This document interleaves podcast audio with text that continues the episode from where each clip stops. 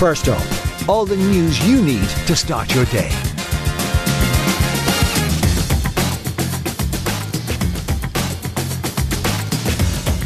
Coming up, new legislation allowing the Gardaí to wear body camera technology is expected to pass through the Oireachtas today.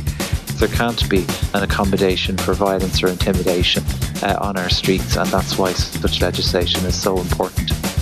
Immigration up 31% on last year, according to the ERSI. But first up this morning. Ireland has seen a significant increase in immigration, up 31% on last year. An ESRI review of migration and asylum shows the end of COVID travel restrictions were a factor as well as the Russian invasion of Ukraine.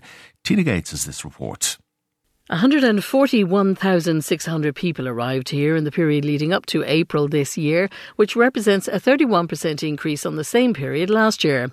A European Migration Network review shows many forms of migration have been recovering quickly from COVID 19 travel restrictions, and the war in Ukraine has also had a significant impact on the number of people travelling here. However, emigration also increased, with 64,000 individuals leaving Ireland, marking a 14% increase for the same period. There are growing concerns that accommodation for asylum seekers may run out within days. It's understood Gardaí are being resourced to provide protection for refugees who may be forced to sleep on the streets. Taoiseach Micheál Martin has expressed concern about the real possibility of supply running out by next week. Numbers have grown, not just in Ireland, but across Europe, everywhere, um, for, for, for, that matter. Um, and we are very conscious of pressure on accommodation.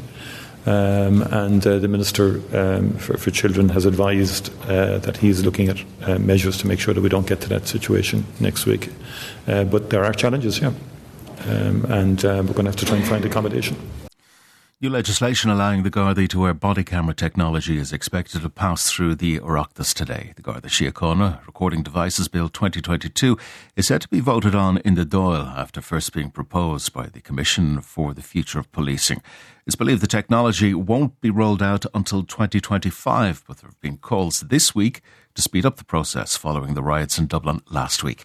Fine TD Alan Farrell says it's a vital resource that officers are crying out for. Frankly, at this stage, given the events of Thursday, I think that the Irish people understand uh, that that is, this is an imperative and this is something that we will have to bring through as quickly as we possibly can because there can't be an accommodation for violence or intimidation uh, on our streets. And that's why such legislation is so important to help the Gardaí do their job. Irish Council for Civil, Liber- Civil Liberties is urging caution around the body cam technology and want a trial run to be implemented first. Liam Herrick from the group says previous attempts at using the technology haven't always gone smoothly. We've looked at evidence in the United States, and what we've seen there is that they haven't been as successful as was initially hoped in terms of reducing attacks on police officers, but also improving police officers' behaviour towards the public. So, what we've called for and what the minister has agreed to is that there should be a pilot project to see how body worn cameras operate in an Irish context a major investigation into the Irish prison service has found visiting levels have not returned to pre pandemic levels, leaving children unable to see their parents. The report from Noteworthy found the number of children visiting parents in prison is 75% of what it was in 2019, despite the prison population being at its highest level ever. Overcrowding and staff shortages mean prisoners are not receiving their rights when it comes to contact with the outside world. Noteworthy reporter Alice Chambers says maintaining a link to a prison bound parent can be vital to a child's development. Children are often, you could think of them as serving a parallel sentence alongside their parent, even though they've done nothing wrong. It seems that from, from research that's been done, uh, kids do better when they can maintain contact with their with their family member in prison. Students are reporting much higher satisfaction levels with their colleges since the COVID pandemic. That's according to a new survey out this morning examining students' experiences of higher education in Ireland. 92.6% of respondents said they had a positive evaluation of their institution, with a similar number saying they would choose the same establishment if choosing again. Vanessa Lewis from studentsurvey.ie, who ran the study, says getting back to the campus was hugely important for the respondents. There is also comparisons drawn of the postgraduate research results from this year with 2021 um, and it's clear to see that there's a positive increase in results post COVID. Students are benefiting from a return to campus and academic activities, with an increase in positive feedback regarding taking part in on campus activities.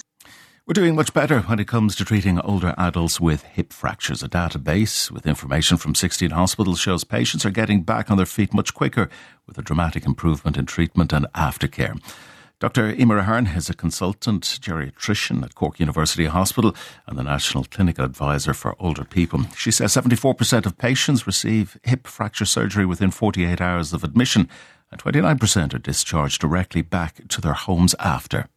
And we've been collecting this for a couple of years now, and we can see, you know, with this key intervention that more people are going home straight from hospital more people are going to rehabilitation after their hip fracture and less people are going, you know, into long-term care in nursing homes. And that is first up for this morning. Please start your day again with us tomorrow. In the meantime, you can check out all the news you need at newstalk.com.